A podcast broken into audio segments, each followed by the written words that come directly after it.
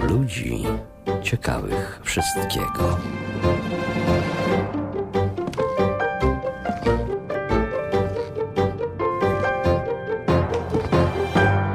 Był sobie chłopiec. Mama mówiła na niego Stefanek. Mieszkał i chodził do szkoły w Otwocku pod Warszawą. Był synem lekarza. W nocy z szóstego na siódmego września tysiąc dziewięćset trzydziestego dziewiątego roku pułkownik Roman Umiastowski, szef propagandy naczelnego wodza, oświadczył przez radio, że zachodnia część kraju jest już w rękach wroga. Nowa linia obrony ma być sformowana na linii Narew-Bug. Rząd wzywa wszystkich mężczyzn zdolnych do noszenia broni, aby udali się na wschód, na nową linię obrony gwoli spełnienia obowiązku wobec ojczyzny. Stefanek był zdolny do noszenia broni, miał czternaście lat i poczucie obowiązku wobec ojczyzny. Wyruszając na wojnę wraz z trzema kolegami ze szkoły musiał obiecać matce, że najpierw odnajdzie ojca, lekarza zmobilizowanego do dwunastego szpitala okręgowego w twierdzy brzeskiej. Nikt wtedy nie przeczuwał, że za kilka dni od wschodu runie na Polskę Armia Czerwona. Aresztowania wrogów ludu zaczęły się zaraz po wejściu wojsk sowieckich, jeszcze we wrześniu tysiąc dziewięćset trzydziestego dziewiątego roku, pisze Stefan Weidenfeld w swojej książce Droga lodowa. Książka ukazała się nakładem wydawnictwa Rebis. Wrogów ludu były setki tysięcy.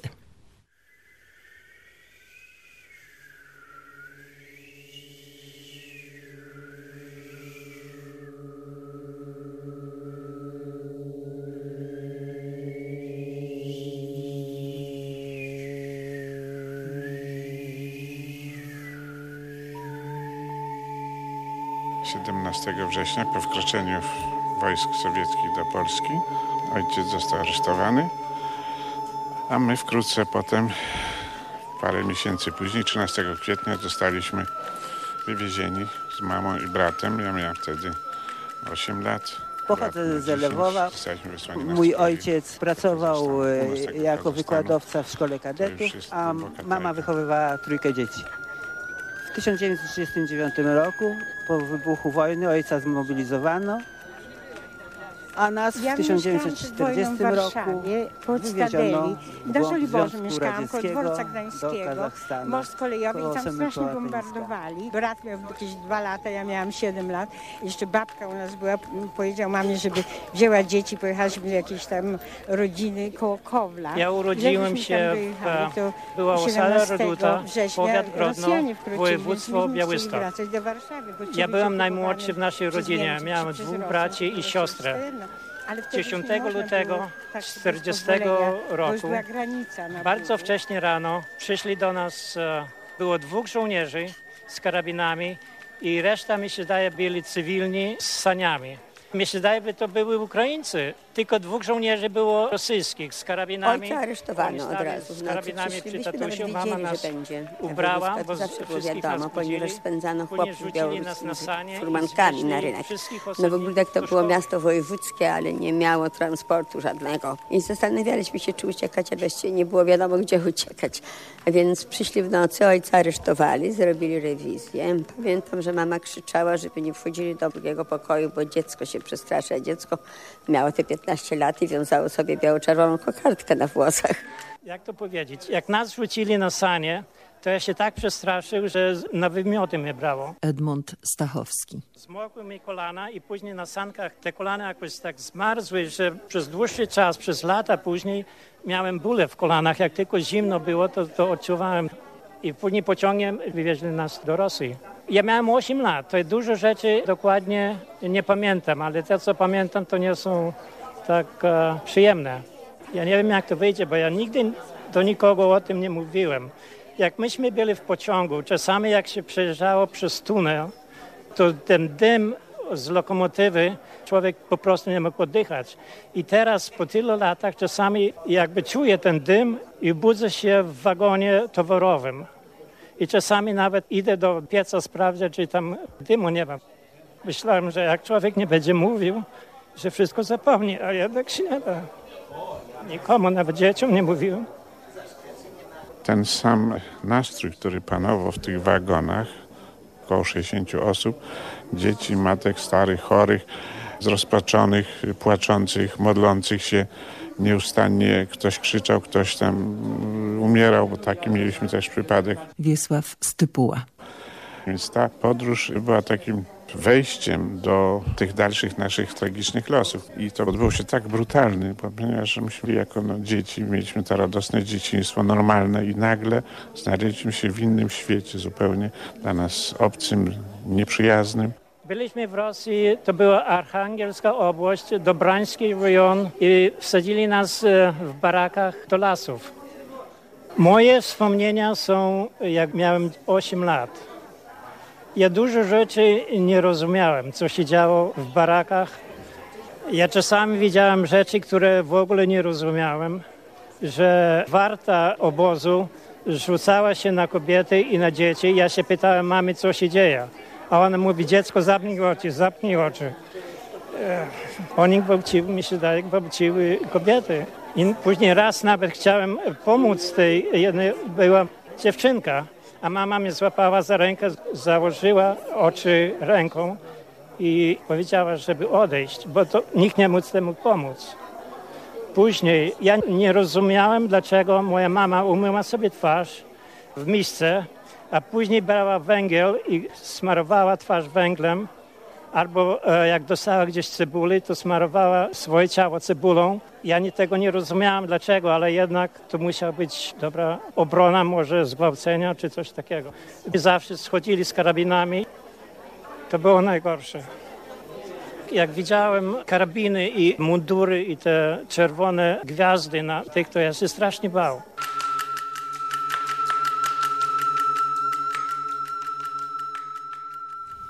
To był fragment mojej audycji Tułacze dzieci, nagranej kilka lat temu z tymi, którzy jako dzieci przeżyli na nieludzkiej ziemi i wyszli ze Związku Radzieckiego z armią Andersa. Rozsypali się po świecie, ale to jest tylko jedna odsłona tego, co działo się po siedemnastego września na terenach Rzeczypospolitej. Witam gości w studiu profesor Czesław Grzelak, historyk wojskowości i drugiej wojny światowej, był rektor Uniwersytetu Jana Kochanowskiego w Kielcach, filia w, Protko- w Piotrkowie Trybunalskim. Witam, panie profesorze. Dzień dobry. I profesor Stanisław Jaczyński, historyk, jeden z najwybitniejszych polskich badaczy zbrodni katyńskiej, dziekan Wydziału Humanistycznego Uniwersytetu Przyrodniczego Humanistycznego w Siedlcach. Dzień dobry, panie profesorze. Dzień dobry. Telefon do nas dwadzieścia dwa sześćset czterdzieści pięć dwadzieścia dwa dwadzieścia dwa. Katarzyna Hagmajer-Kwiatek czuwa przy telefonie, wydawczyni dzisiejszego klubu Ludzi Ciekawych Wszystkiego. Zaczniemy za jakieś dwadzieścia pięć minut odbierać telefony. Adres poczty już czynnej elektronicznej k l c w at polskieradio kropka p l. A program realizuje Marek Dalba. Dziś o godzinie szóstej rano armia sowiecka przekroczy granice Polski na całej linii od Połocka do Kamieńca Podolskiego, tak towarz- zapewniał towarzysz Józef Stalin niemieckiego ambasadora w Moskwie Friedricha Werner von der Schulenburga, który domagał się natychmiastowego uderzenia na Polskę w myśl paktu Ribbentrop-Mołotow.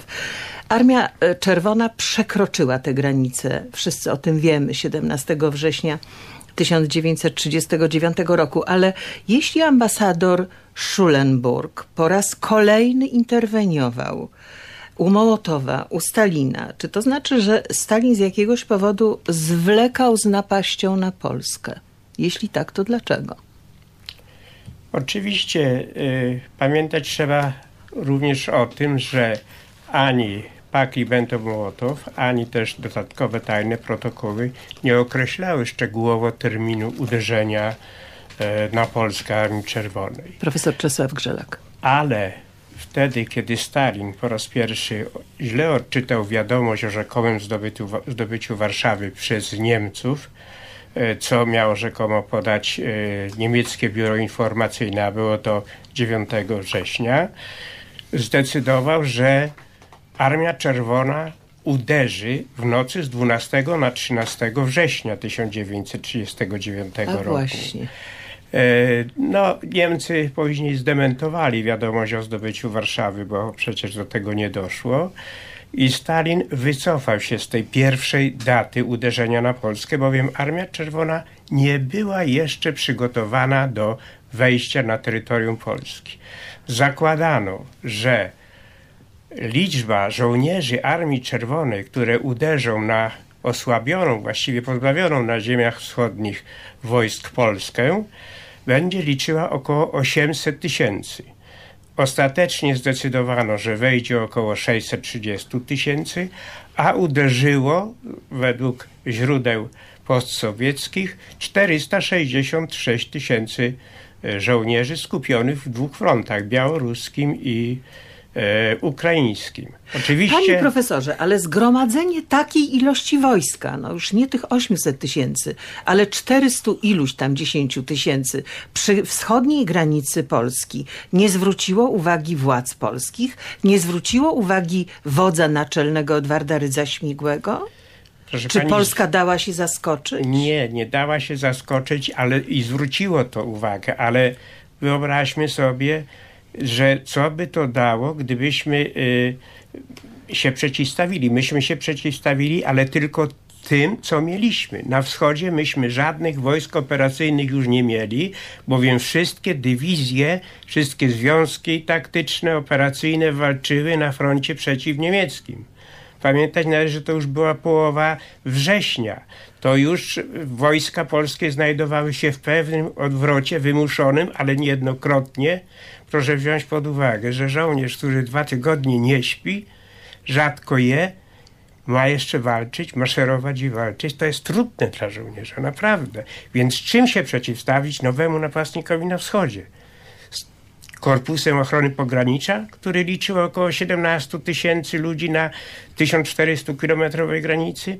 To było, proszę sobie wyobrazić, jedna strażnica, która liczyła dwanaście do piętnastu tysięcy, dwanaście do piętnastu żołnierzy, ona ochraniała około osiem kilometrów linii granicznej. I koniec, no bo nie była w stanie być więcej, no, oczywiście. No, absolutnie. Ale, ale i tak walczyli. Podjęli właśnie, właśnie podjęli oni walkę, podjęli walkę. Walczyli, prawda, z nacierającymi w pierwszym rzędzie wojskami e, ochrony pogranicza Związku Sowieckiego, ale na każdą granicę, która liczyła tych kilkunastu żołnierzy, uderzało od dwustu do trzystu żołnierzy sowieckich, którzy próbowali zaskoczyć, zdobyć z marszu. Nie zawsze im się to udawało.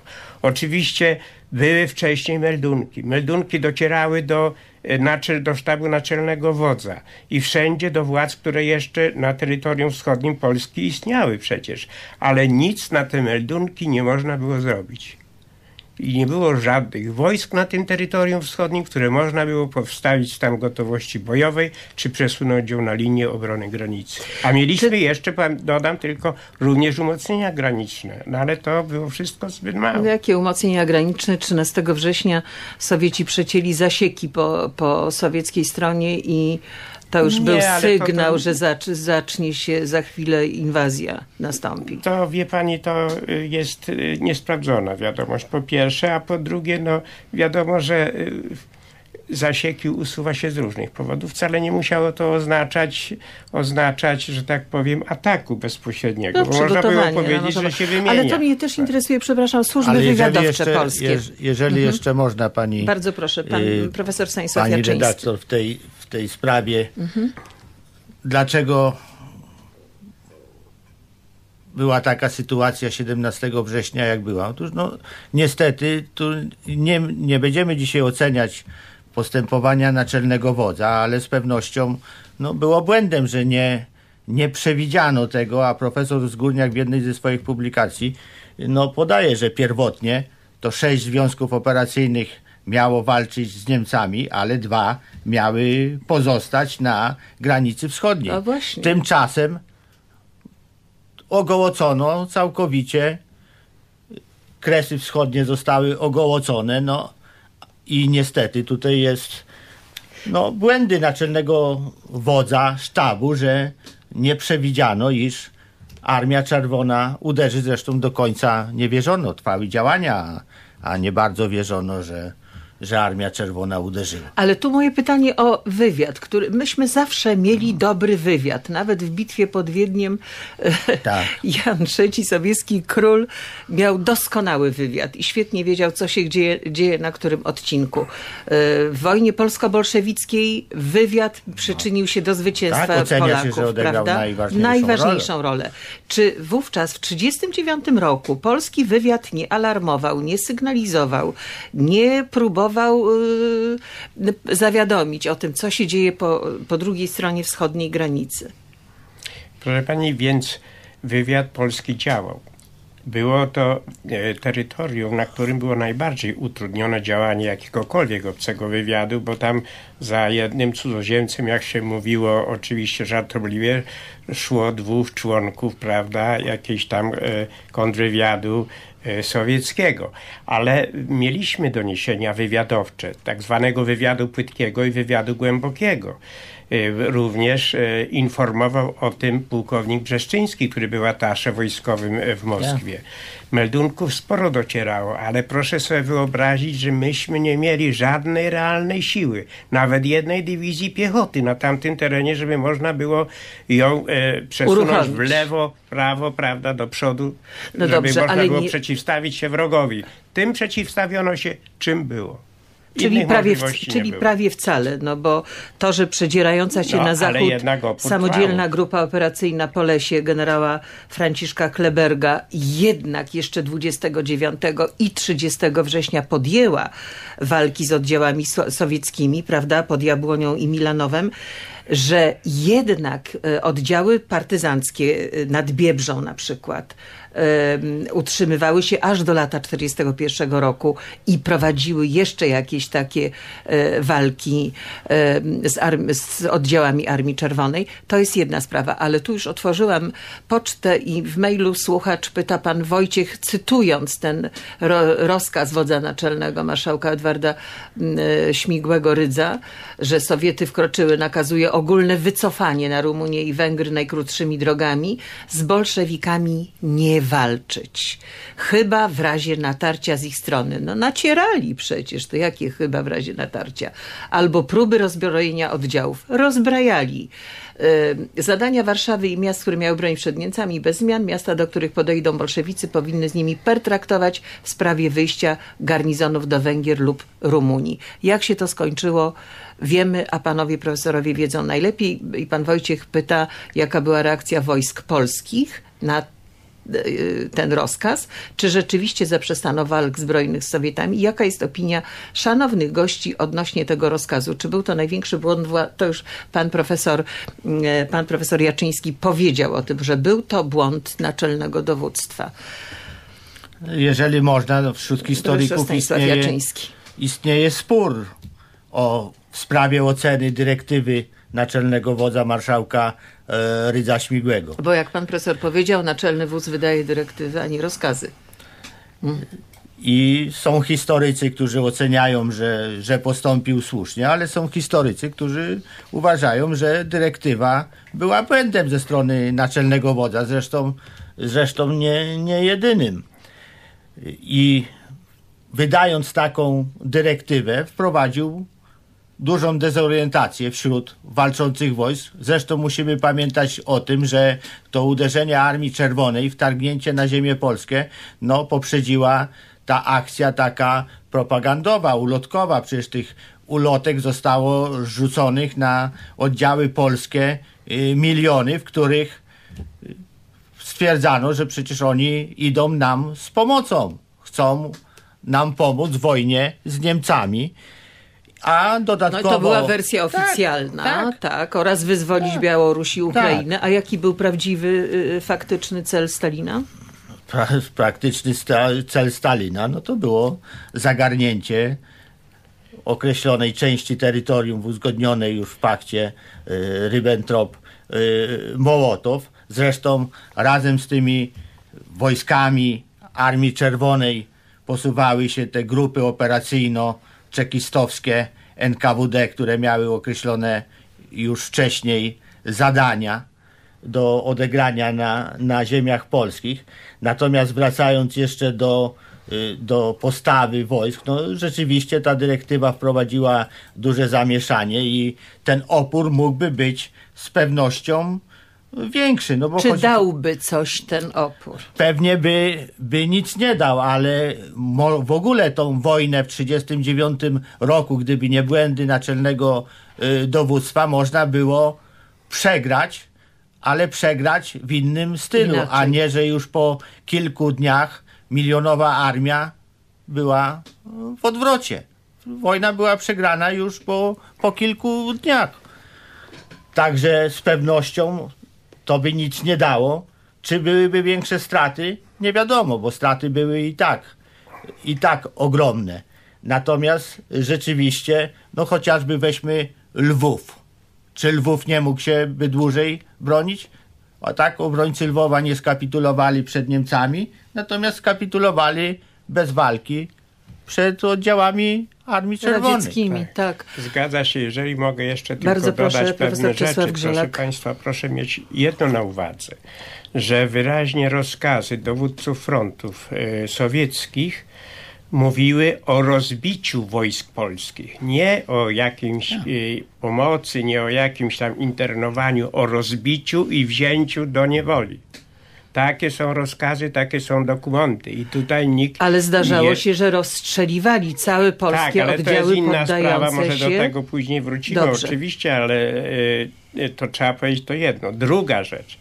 Śmigły, jeżeli wierzyć generałowi Stachiewiczowi, jego szefowi sztabu głównego Wojska Polskiego, zawsze wiedział, że wojna, ta, która się zaczęła z Niemcami, musi być wojną koalicyjną, gdyż inaczej nie ma możliwości pobicia agresora. To był agresor z zachodu, ale gdy włączył się agresor ze wschodu, to uważał, że lepiej będzie wycofać jeszcze wojsko, które nie jest rozbite ani wzięte do niewoli na terytorium Węgier i Rumunii, a stamtąd przejść do Francji i tam odtworzyć wojsko polskie, aby móc przy boku sojuszników zachodnich kontynuować wojnę z Niemcami. Nie wypowiedziano również wojny Związkowi Sowieckiemu, pomimo że nas zaatakował. Być, nie wiem, też różnie jest oceniana. Czy była to mądrość, czy głupota? No właśnie. Bo gdyby wypowiedziano tę wojnę, wtedy sojusznicy zachodni musieliby się inaczej ustosunkować zgodnie z podpisanymi z nimi układami. Nie wypowiedziano... No, na sojuszników zachodnich tak, bym, bym nie liczył, bo... Ale, ale y, stanowisko musieliby zająć w jakiś, no, jakieś tam... No, zajęli prawda, stanowisko. Być może inne, być może inne wtedy, bo były podpisane umowy, które no, według prawników stwierdzają, że jednak... Gdybyśmy my powiedzieli, że jesteśmy w stanie wojny z Związkiem Sowieckim, to oni musieliby tą wojnę również wypowiedzieć. Nie wiem, z oceny takiej, co by było, znaczy, gdyby, to lepiej, nie, no właśnie. I, prawda, się nie... Rodzą nie się dwa dawać. Pytania po tym, co pan profesor w tej chwili powiedział. Po pierwsze, Niemcy trzykrotnie pro, proponowały Polsce zawarcie sojuszu zbrojnego przeciwko Związkowi Radzieckiemu i Związek Radziecki dwukrotnie proponował Rzeczpospolitej zawarcie sojuszu przeciwko trzeciej Rzeszy. Ani z jedną, ani z drugą stroną Polska sojuszu nie zawarła. Dlaczego? Ja nie sądzę, proszę pani, bo nie ma takich e, dokumentów, które by potwierdzały, że takie propozycje były. Owszem, mogły być składane, ale to mogły być składane tylko przez polityków. Ale proszę e, pokazać jakiś dokument, który by został skierowany czy przez stronę niemiecką, czy przez stronę sowiecką do strony e, polskiej. Mhm. No, była ta próba, prawda, kiedy ta e, delegacja czy e, komisja brytyjsko-francuska była na rozmowach w Moskwie Woroszyłowym, kiedy e, prawda, już Stalin raczej myślał o Hitlerze niż o Anglikach i Francuzach, bo wiadomo, że to, co dostał od Hitlera, to na pewno nie dostałby od Anglii czy Francji, ale to są tylko dywagacje. Ja nie sądzę, żebyśmy mogli te dywagacje w jakiś sposób tutaj uzasadniać merytorycznie, bowiem chyba należy się zgodzić ze słowami Becka, który wtedy powiedział, że tak, no wpuścimy wojska sowieckie na terytorium, na terytorium Polski, to nie wiadomo, czy one wyjdą z tego terytorium. No i miał rację. No, no e... tak, ale pani redaktor i pani profesor, ale jednak ze strony Niemiec, tu, tu pani redaktor przytaczała, tu były jednak konkretne propozycje i, i tu strona polska niestety odrzuciła, bo przecież do... No zgadza się. Pierwotnie w zasadzie to do końca tysiąc dziewięćset trzydziestego ósmego roku Hitler nie planował uderzenia na Polskę, tylko najpierw planował uderzenie na, na Francję i dopiero kiedy Ribbentrop-Mołotow był, przepraszam, Ribbentrop był z wizytą w Warszawie na obchodach piątej rocznicy podpisania tej deklaracji polsko-niemieckiej w tysiąc dziewięćset trzydziestym dziewiątym roku, wtedy po odmowie Becka można powiedzieć, że no, Niemcy zdecydowali, że uderzą najpierw na Polskę. Pyta pan Janusz, czy Związek Radziecki w latach trzydziestych przygotowywał się do agresji na Polskę, na przykład poprzez sporządzenie takiego czegoś jak niemiecka księga gończa? Nie wiem, co to jest księga gończa. Ja szczerze mówiąc też nie bardzo się orientuję i nie chciałbym na ten głos zabierać, ale proszę państwa, proszę wiedzieć tylko o jednym. Każde państwo, które hmm. istnieje ust, prawnie, które ma siły zbrojne, każde musi mieć plan wojny. Na wszelki wypadek. No ale ten plan wojny siłą rzeczy będzie dotyczył ewentualnych wojen z sąsiadami. No tak, Polska miała plan wojny z Niemcami, ale do planu wojny z Rosją przystąpiono bardzo późno. Ze względu na to, że... Yy, to znaczy odwrotnie, odwrotnie. To było, Polska miała ale plan wojny ze Związkiem Radzieckim. Z Rosją, przepraszam. Tak, a, do, a z Niemcami nie do końca tak. był opracowany, tak jest, tylko tak na jest. pierwsze parę dni wojny. Tak, tak jest. Ja bym tak. chciała jeszcze wrócić do tego, że, do tego, że nie został ogłoszony stan wojny, ani rząd, ani, ani prezydent Rzeczpospolitej formalnie nie ogłosili stanu wojny pomiędzy Związkiem Radzieckim a Polską. Jaki, jakie były tego konsekwencje dla ludności cywilnej i nie tylko, przede wszystkim dla jeńców? No przede wszystkim ja wiem, że tu kolega profesor Jaczyński będzie miał dużo więcej do powiedzenia, ale ja chciałbym tylko zaznaczyć, że przede wszystkim skutkowało to tym, że Polska, nie będąc w stanie wojny ze Związkiem Sowieckim, pozwoliła na to, że Rosjanie nie mówili o e, wojnie, ale mówili o zajmowaniu terytorium bratniego narodu ukraińskiego i białoruskiego. Mówili o tym, że idą również z pomocą ludowi pracującemu Polski, przecież takie były hasła na ulotkach, i również e, mówili o tym, że będą pomagać budować sprawiedliwy ustrój na tych e, terenach polskich, które zajmą. I jakieś tam jeszcze Czyli inne pokój, propagandowe ład, rzeczy. Tak, tak oczywiście. Tak. tak. Panie profesorze.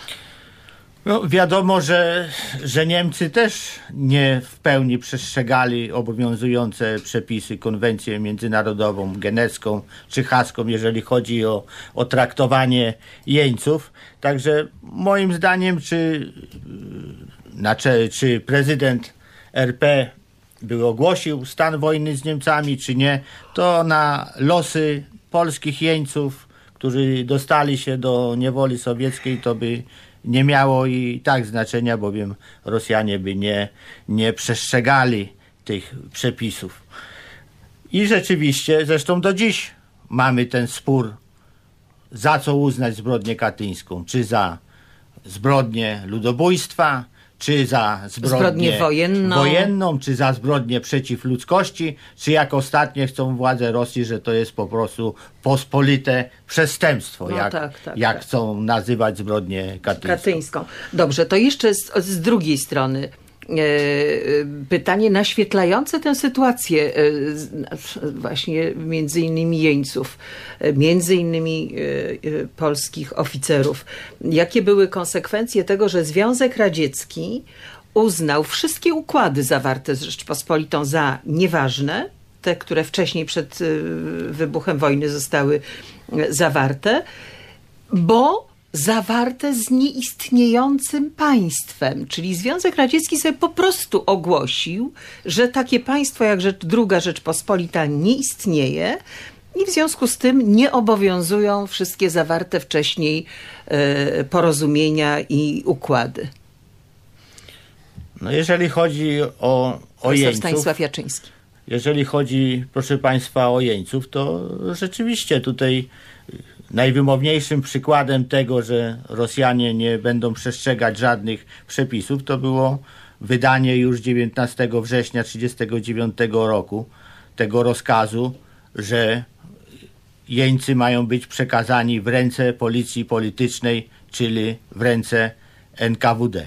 Zresztą od razu na tych punktach zbornych już oddziały Armii Czerwonej oddzielały oficerów od podoficerów i, i szeregowych.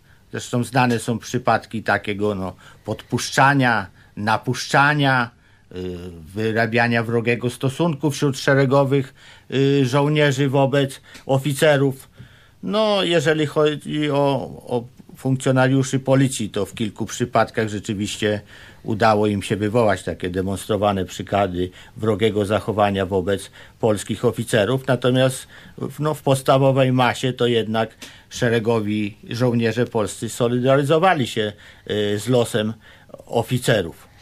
I rzeczywiście oficerowie zostali odizolowani, skoncentrowani w dwóch obozach oficerskich, tak zwanych w Kozielsku i, i w Starobielsku. Natomiast funkcjonariuszy Policji Państwowej i innych służb państwowych y, trzymano w obozie y, w Ostaszkowie. No, los ich dzisiaj już y, wiemy wszyscy, że był no, tragiczny, bo wszyscy za wyjątkiem niespełna czterystu z tych trzech obozów zostali wymordowani.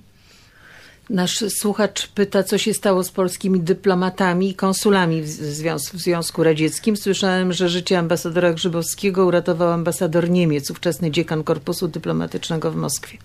Pyta pan Grzegorz. No, według przekazów, mamy takie przekazy oczywiście, również i wspomnienia pracowników dyplomacji polskiej, że dzięki Schulenburgowi Związek Sowiecki wypuścił personel naszej ambasady w Moskwie, który odjechał pociągiem do Finlandii. No, ale niestety nie wszyscy dyplomaci się uratowali. Między innymi konsul z Kijowa zaginął. Nie pamiętam jego Jerzy Matusiński. Matusiński, tak, zaginął. On podobno został zamordowany przez en ka we de. Być może, no, ale nie mamy takiego potwierdzenia. potwierdzenia. Tak, mhm. tak, ale... ale w sumie, w sumie dyplomaci się uratowali. No ale tutaj trzeba pamiętać jeszcze o jednym, że to nie tylko dyplomaci, że właściwie mamy sprawozdania prokuratorów wojskowych Armii Czerwonej. Na przykład jest dużo z szóstej Armii, która, Armii Czerwonej, która nacierała w kierunku na Lwów. Prokuratur, prokuratorzy donoszą w swoich meldunkach kierowanych niejednokrotnie bezpośrednio nawet do samego Stalina, że e, żołnierze Armii Czerwonej, w tym szczególnie oficerowie, zachowują się, e, że tak powiem, e, w stosunku do obywateli byłego państwa polskiego, bo to zawsze tak podkreślają, to, y, i do żołnierzy polskich, a szczególnie do oficerów w sposób no, daleko naganny, y, y, jeżeli chodzi o Armię Czerwoną, bo były przypadki bezpośredniego rozstrzeliwania, no grabieży, gwałtów i wszystkich możliwych przestępstw, jakie dokonywano na ludności które cywilnej. Które uszły bezkarnie. Tak, które uchodziły bezkarnie, bo niejednokrotnie były to, były, były, jeżeli już wkraczał tam prokurator, a był, jak to się mówi, silnie umocowany, to były wyroki również, gdzie skazywano na wieloletnie e, więzienia, obozy i tak dalej, ale to były przypadki, no ja nie wiem, czy trzy, czy dwa procent całych wszystkich przestępstw. Trudno tu jednoznacznie powiedzieć, bowiem do wszystkich dokumentów, między innymi pracowaliśmy z profesorem Jaczyńskim w Moskwie, w tych archiwach, nie mieliśmy e, dostępu. dostępu do wszystkich dokumentów i tego po prostu nie dało się zweryfikować w pełni. Ile tych przestępstw Armia Czerwona i później te jednostki e, czekistowsko-enkawudowskie, które wchodziły, prawda, z, z armią, tuż z Armią Czerwoną, które popełniły na tych ludziach w czasie trwania tej, jak to się mówi, zawieruchy wojennej. A trzeba pamiętać jeszcze, że Rosjanie skierowali również tak zwane grupy sabotażowo-dywersyjne na terytorium Polski tuż przed wkroczeniem Armii Czerwonej, które no, hulały, szalały w terenie, prawda, robiąc co chcąc po prostu. Także tych przestępstw na pewno by się bardzo, bardzo dużo naliczyło, gdyby był dostęp do dokumentów. No właśnie, dokumentów. Panie profesorze, właśnie jak pan wspomniał, miał pan szansę badania tych dokumentów. Nie wszystkich, bo ciągle to jest w Związku Radzieckim, a teraz w Rosji, temat tabu. No już może nie w takim stopniu jak za komunistycznej władzy, ale, ale ciągle jeszcze się nie udostępnia wszystkich dokumentów, szczególnie polskim historykom, bo na przykład wiem od profesora Davisa, że on, on był zupełnie inaczej traktowany i miał trochę inne możliwości. Natomiast yy, czy z tych dokumentów wynika, czy, no właśnie, czy z nich wynika, jaką rolę odegrała Armia Czerwona, żołnierze, wojsko w latach trzydziestym dziewiątym do czterdziestego pierwszego, zanim Niemcy, Rzesza zaatakowała Związek Radziecki. No, proszę pani, wynika to z samej ideologii, to już nawet nie z tego, jakie otrzymywali rozkazy, ale z samej ideologii, bo przecież wiadomo, nam dzisiaj już możemy śmiało to powiedzieć, a nawet stwierdzić, że przecież Stalin cały czas, począwszy od drugiej połowy lat trzydziestych, przygotowywał Armię Czerwoną do marszu w kierunku zachodnim. Bo jeżeli nie udało mu się w dwudziestym roku, chociaż on tam wielkiego wpływu na to nie miał, w dwudziestym roku, prawda, na e, tych bagnetach Armii Czerwonej przenieść komunizm pod mury Londynu, podpalić Paryża i tak Europę, dalej, tak. To on chciał po prostu, zakładał, że jeżeli rzeczywiście e, Trzecia Rzesza Niemiecka weźmie się, jak to on sam mówił, za łby z Wielką Brytanią i e, Francją i się osłabią, to on wtedy przygotowywał tą Armię Czerwoną, żeby ona przeszła gładko przez całą Europę aż do Gibraltaru, tak, i przynajmniej tak, tak. w Europie ten ustrój komunistyczny będzie istniał. Natomiast wracając jeszcze to, co pani redaktor, jeżeli można, do, do udostępniania dokumentów tak. przez, przez stronę rosyjską, to tutaj no, z przykrością trzeba powiedzieć, że dokumenty, które udostępniano na początku lat dziewięćdziesiątych, udostępniano, później wkraczały komisje ze Sztabu Generalnego Armii Rosyjskiej i te dokumenty ponownie utajniano i I nie ma do nich dostępu. Dokumenty zostały aresztowane.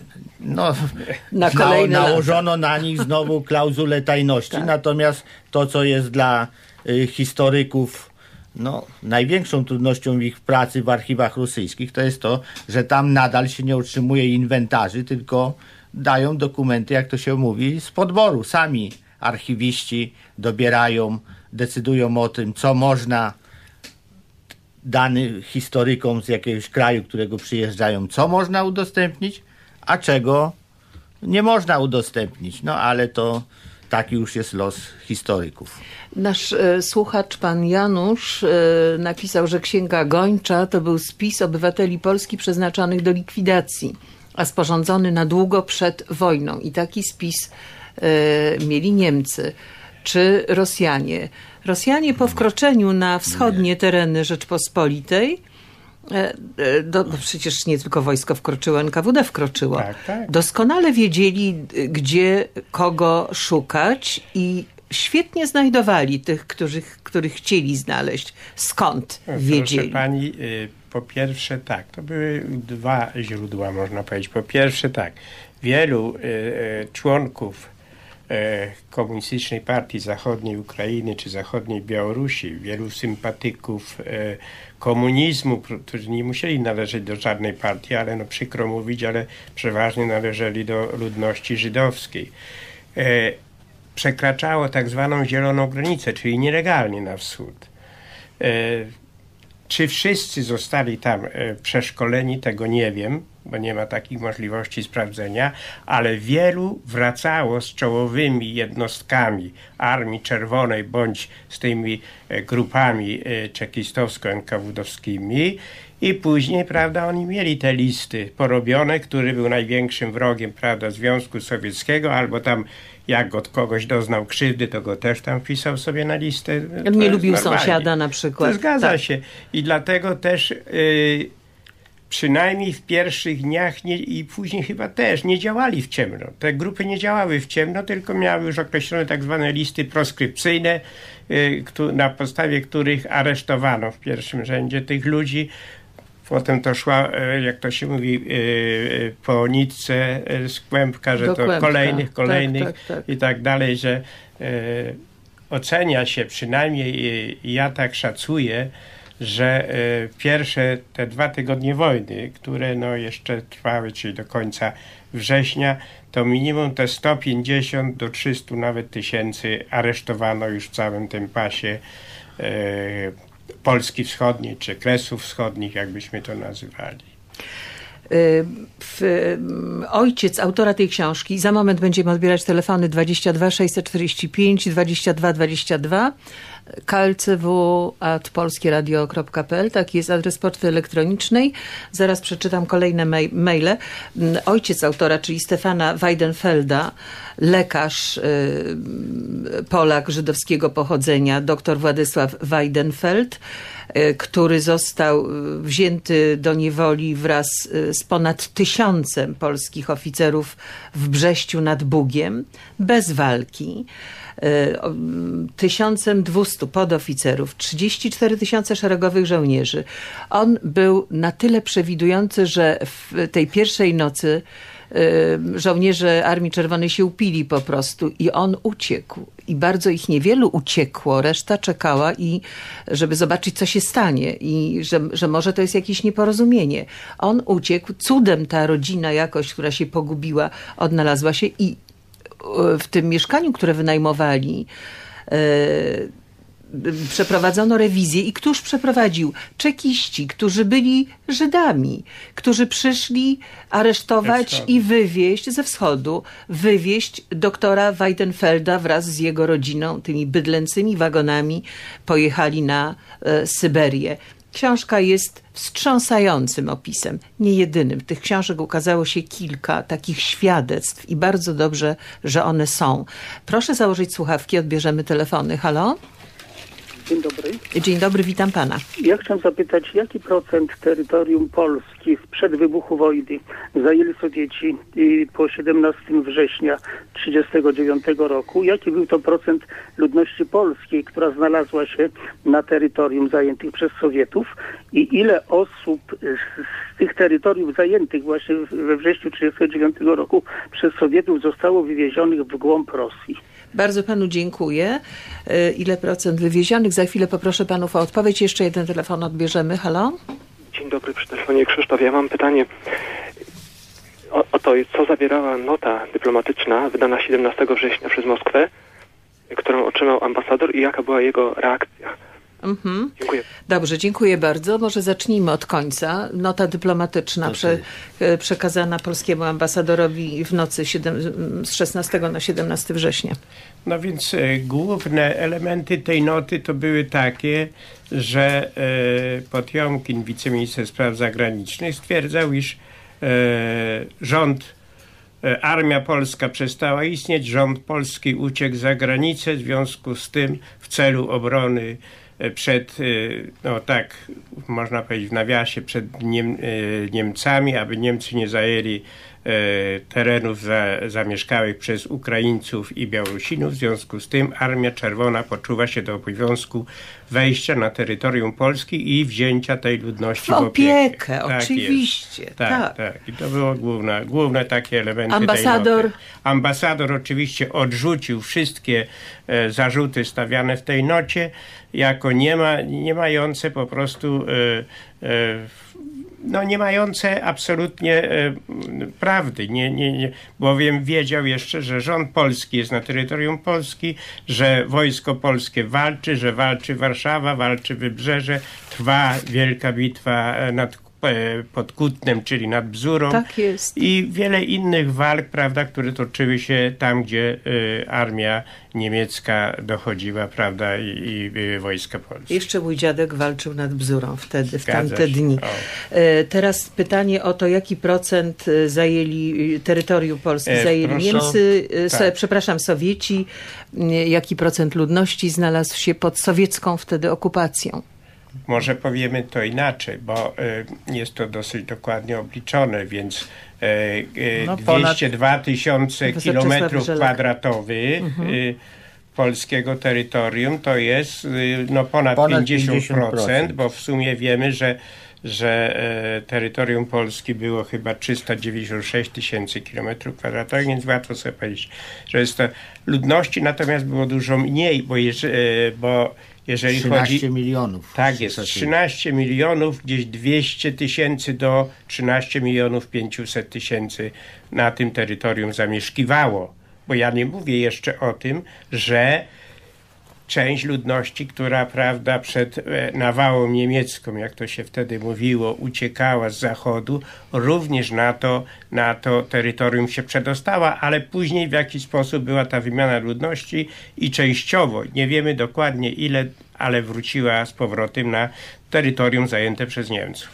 Natomiast pan jeszcze, pani redaktor, pytał tam o ile osób deportowano, deportowanych, wywieziono tak. w głąb Związku Radzieckiego. No więc tu trzeba powiedzieć, no, że my przez lata były szacunki polskie, które mówiły o półtora miliona, nawet do, do, dwóch. do dwóch milionów osób. Natomiast teraz większość historyków jednak przyjmuje za wiarygodne dane, które podawane są przez No, przez stronę rosyjską. To są dokumenty wytworzone przez N K W D, no ale zdaniem polskich badaczy no, nie ma powodu, żeby tym, tym danym nie wierzyć. No i te szacunki, zresztą to szacunki maleją chociażby przecież i jeżeli weźmiemy o liczbę ofiar w obozach koncentracyjnych. Także jeżeli chodzi o te liczby, to one teraz przedstawiają się, że sto dziesięć tysięcy zostało osób aresztowanych i trafiło do, do więzień. Natomiast deportowano w głąb Związku Radzieckiego około trzysta dwadzieścia tysięcy ludzi, w tym sześćdziesiąt procent stanowili Polacy. No i jeszcze w latach czterdziestym do czterdziestego pierwszego przeprowadzono też pobór do Armii Czerwonej. No i tutaj też są szacunki, są od stu tysięcy do dwustu trzydziestu tysięcy Polaków zostało wcielonych do, do Armii Czerwonej. Strasznie dużo. Odbierzemy telefony. Proszę założyć słuchawki. dwadzieścia dwa sześćset czterdzieści pięć, dwadzieścia dwa dwadzieścia dwa. Halo? Dzień dobry. Adam Witam Krakowa pana. Mówi. Mam takie pytanie do, do, do szanownych gości. Przepraszam, że, że takie, bo mm, zrozumiem, jeżeli jako, jako historycy nie będą chcieli, yy, czy jako osoby zajmujące się historią mogą nie chcieć odpowiedzieć, natomiast ponieważ jestem bardzo młodą osobą, yy, temat yy, dzisiejszej audycji mnie bardzo porusza, ponieważ no, yy, jestem wychowany w, myślę, że w dosyć mocnych tradycjach patriotycznych. Chciałem się zapytać, yy, yy, jak oceniają yy, szanowni goście obecną postawę, czy obecną politykę polskiego rządu i czy w ogóle widzą jakieś... Mój kochany, strategię? Drogi słuchaczu, nie będziemy oceniać w tej audycji e, to znaczy, żebym był dobrze zrozumiany. Nie chodzi, mi, nie chodzi mi o obecny rząd. Bo to chodzi nie jest temat. To, czy, naszej, to nie o, jest temat chodzi, naszej audycji. Chodzi mi o to, czy w ogóle, ponieważ y, rozmawiamy o, o Rosji sowieckiej, ona się cały czas gdzieś przewija. Chciałem się zorientować, czy po prostu, czy widzą jakimś, jakąś strategię, którą powinna przyjąć Polska przez miejsce, w które się znajduje w Europie, prawda? Bardzo panu dziękuję, bardzo dziękuję. Może zrobimy audycję na ten temat, ale na pewno nie dzisiaj. Zostało nam dwanaście minut do końca tej audycji, która jest jednak poświęcona y, wydarzeniom historycznym, które były, odcisnęły się tragicznym piętnem na historii naszego kraju, ale to nie o współczesności. Nie. Drugi telefon. Halo? Dzień dobry. Witam pana. Dzień dobry. Piotr z Warszawy mówi. Mam takie pytanie. Chciałbym się dowiedzieć, tu trochę taka teoretyczna hipoteza, o, jaka jest, jaka jest właśnie taka teoria panów historyków na temat wojny polsko-niemieckiej w momencie, gdy Rosjanie nie wkraczają do Polski. Jakby się potoczyły losy tej wojny? Czyli y, mamy uprawiać gdybologię, co by było, tak, gdyby tak. Jakby, jak, jakby, Armia jakby Czerwona się, nie wskroczyła. Interesuje mnie po prostu, czy, jest, czy, czy byłaby jakaś szansa na to, że, że, że bylibyśmy w stanie zatrzymać te wojska niemieckie i czy, czy nawet na tych kresach wschodnich... No jeśli ruszyły na, na Związek Radziecki i jeśli pan przypomni sobie, co się działo pod Stalingradem, i do tego momentu, dopóki nie nastąpiło oblężenie nie. Stalingradu, bardzo pro... no, może pan profesor zechce. Tak. Dziękuję panu za telefon. Proszę bardzo. Spróbuję na to pytanie odpowiedzieć, jak widzieli to współcześni decydenci polscy. Więc proszę sobie wyobrazić, że według marszałka Rydza-Śmigłego i według oficerów sztabu naczelnego wodza, polskiego wodza oczywiście, opór niemiecki, to znaczy nie opór, tylko nacisk niemieckich sił szesnastego, piętnastego, szesnastego zaczął słabnąć, szczególnie na tych kierunkach, które miały posuwać się na wschód. No być może, że ten y, zaczął słabnąć z tego powodu, że, że y, wiedziano w u Niemców, że Armia Czerwona wkroczy, ale być może, że jak oceniano, wojsku niemieckiemu, szczególnie temu zmechanizowanemu i zmotoryzowanemu, zaczęło brakować paliwa. Więc rzeczywiście nastrój w sztabie naczelnego wodza panował, panował raczej pozytywny, bowiem liczono na to, że Zachód ruszy, ruszy, przepraszam, że ofensywa sprzymierzonych się rozpocznie lada dzień. Wprawdzie szesnastego września generał Forii, który był przedstawicielem francuskiego dowództwa, a tym samym można powiedzieć, że, Fran- że przedstawicielem sprzymierzonych, poinformował naczelnego wodza, że ofensywa, która miała rozpocząć się właściwie siedemnastego września, bo mówiono, że piętnastego dnia po rozpoczęciu mobilizacji w krajach sprzymierzonych, ruszy dopiero dwudziestego pierwszego września, bowiem nie ukończono jeszcze mobilizacji wojsk i ich ześrodkowania do wykonania uderzenia na Niemcy. Ale jednocześnie zapomniał, przepraszam, to nie jest właściwe słowo, w cudzysłowie zapomniał, ale nie wolno mu było powiedzieć, chociaż sam podobno wiedział o decyzji, która zapadła dwunastego września w Abbeville we Francji, gdzie Najwyższa Rada Sojusznicza sprzymierzonych stwierdziła, że w tysiąc dziewięćset trzydziestym dziewiątym roku uderzenia z zachodu na Niemcy nie będzie, że Francja i Anglia muszą się przygotować do uderzenia i no, można mniemać, że odłożono to natarcie, czyli uderzenie do wiosny. No to ja samo bym... pytała nasza słuchaczka, zapytała o to w mailu pani Aniela, więc myślę, że już pan profesor odpowiedział. Ale ja bym... Po, no... lekko polemizując tylko z panem profesorem Czesławem Grzelakiem, no, nie, no niestety piętnastego szesnastego września wojna z Niemcami była już przegrana. Czy nam się to podoba, czy się nie podoba. Ale ja wyjaśniałem tylko stanowisko władz natomiast, natomiast wiemy, że przecież wojska francuskie ani angielskie miały nie ruszyć. Także no, sytuacja wojsk była już rzeczywiście wtedy da- dramatyczna, a naczelny wódz niestety już nie, nie dowodził, bo łączność mu się porwała całkowicie i on... To już nie dowodził od siódmego września, no, tak. Bo radiostacja była w ruchu, nie mogła w ruchu pracować.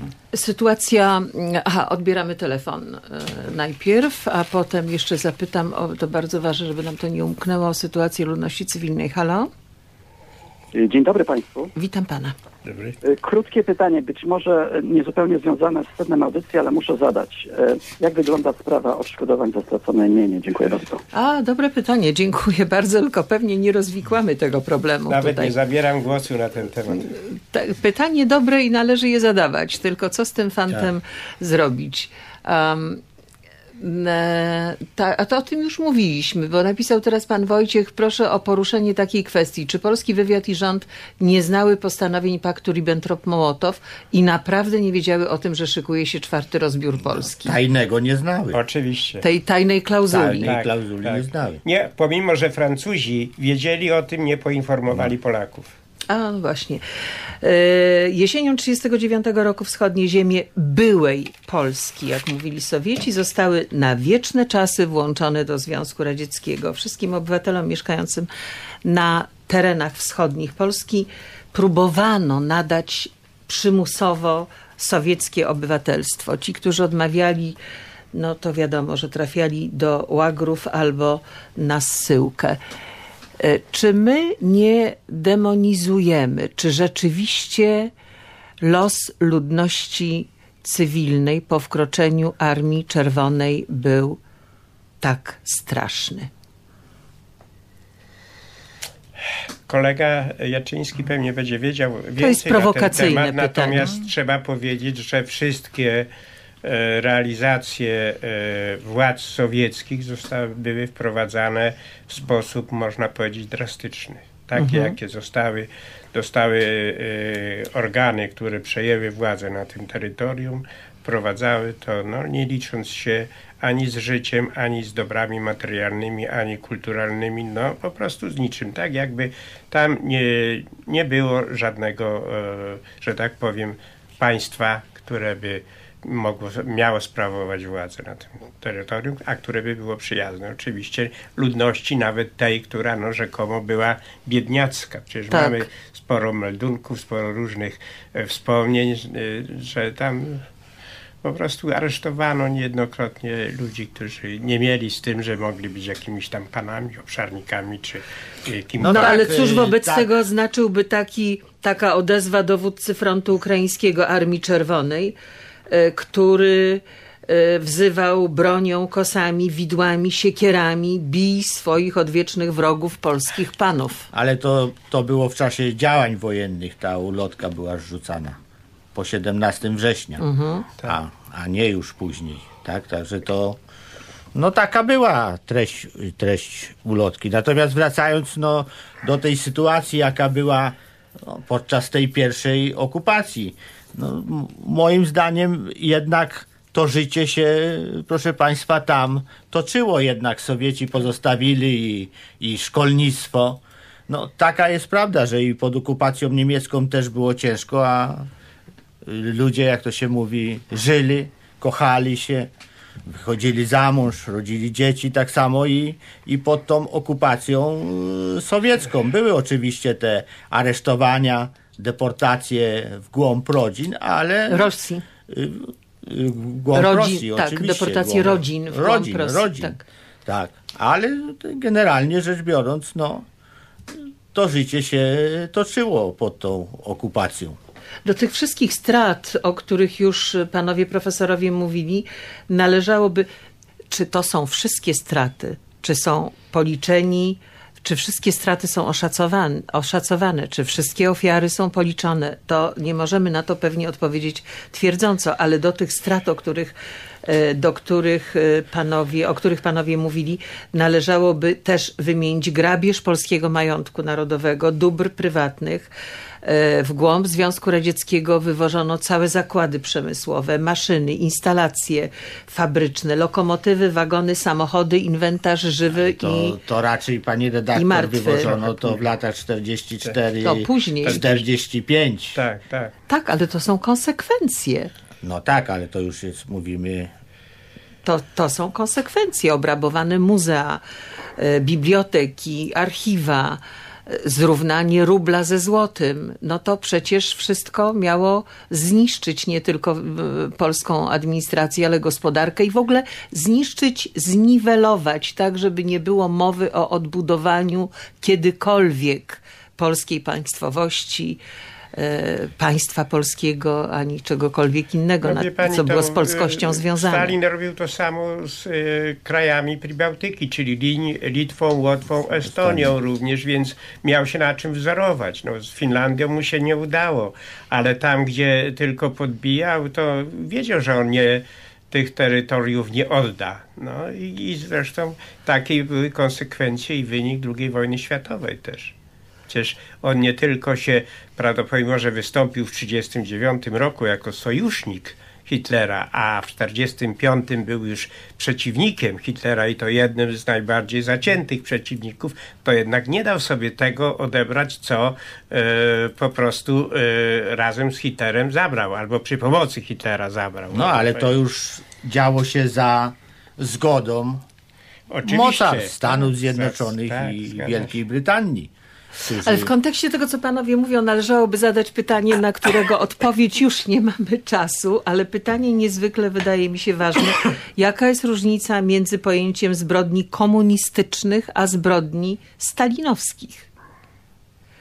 Zostawmy sobie to pytanie to, na, kolejne, na, na kolejną audycję i na kolejne spotkanie i do tego jeszcze wróćmy. Jedna z naszych słuchaczek, pani Katarzyna, napisała, że powinien był zostać zawarty pakt Ribbentrop-Beck. Może byłoby nie, wtedy ja inaczej. Pan się to nie zgadza? Gdy, gdy, nie, jest to gdybologia, to jest to, co nieżyjący już jako pierwszy profesor Paweł Wieczorkiewicz tak, podnosił, tak. że lepszej byłoby, ale zdaniem profesora Duraczyńskiego Eugeniusza nie ma pozytywnych skutków takiej ja decyzji. Ja też uważam, że nie. Bardzo dziękuję. Kończymy nasze dzisiejsze spotkanie. Profesor Czesław Grzelak, profesor Stanisław Jaczyński byli naszymi gośćmi. Dziękuję panom. A wśród Dziękujemy. Państwa, którzy do nas dzwonili i wysłali maile z pytaniami, rozlosujemy trzy egzemplarze książki. Ja ją czytam po nocach, bo nie mogę się, jak zacznę, to nie mogę się oderwać. Stefana Weidenfelda, Droga lodowa, od zesłania do wolności, Odyseja Polaków, wstęp Normana Davisa, wydawnictwo Rebis. Dziękuję, do usłyszenia. Hanna Maria Giza.